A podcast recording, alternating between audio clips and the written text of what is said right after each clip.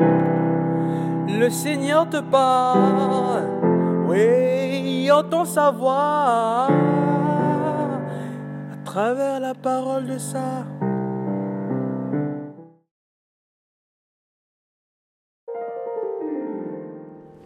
Bien-aimés dans le Christ, bienheureux les croyants qui, à la manière des disciples, sont assoiffés de comprendre la parole de Dieu.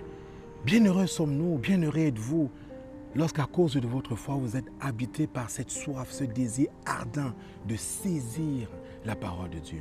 On voit dans l'évangile de ce jour les disciples demander au Christ de leur expliquer clairement la parole, sa parole.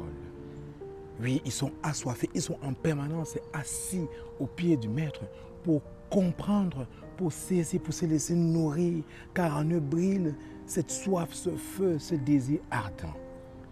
Qu'en est-il de nous? Qu'en est-il de vous? Qu'en est-il de toi? Qu'en est-il de nous? Sommes-nous habités par le même feu, le même désir?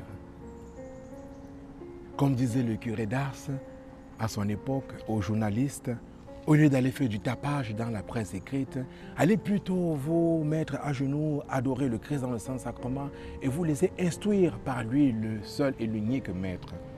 De la même manière, bien aimé dans le Christ, au lieu de faire du tapage dans les réseaux sociaux, dans toutes euh, nos formes de presse, au lieu de faire tant de bruit, des critiques non constructives, et si nous allons nous asseoir, nous mettre à l'école du Maître dans sa parole, pour nous laisser instruire par ses paroles, et si nous nous laissons habiter par cette soif, ce désir de comprendre l'Écriture.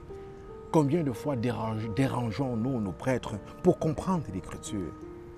Combien de fois dérangeons-nous nos séminaristes, nos agents et agentes de pastoral, nos laïcs engagés, tous ces ministres extraordinaires de la parole Combien de fois dérangeons-nous tous nos catéchistes, toutes ces femmes et tous ces hommes qui sont habités par la parole de Dieu?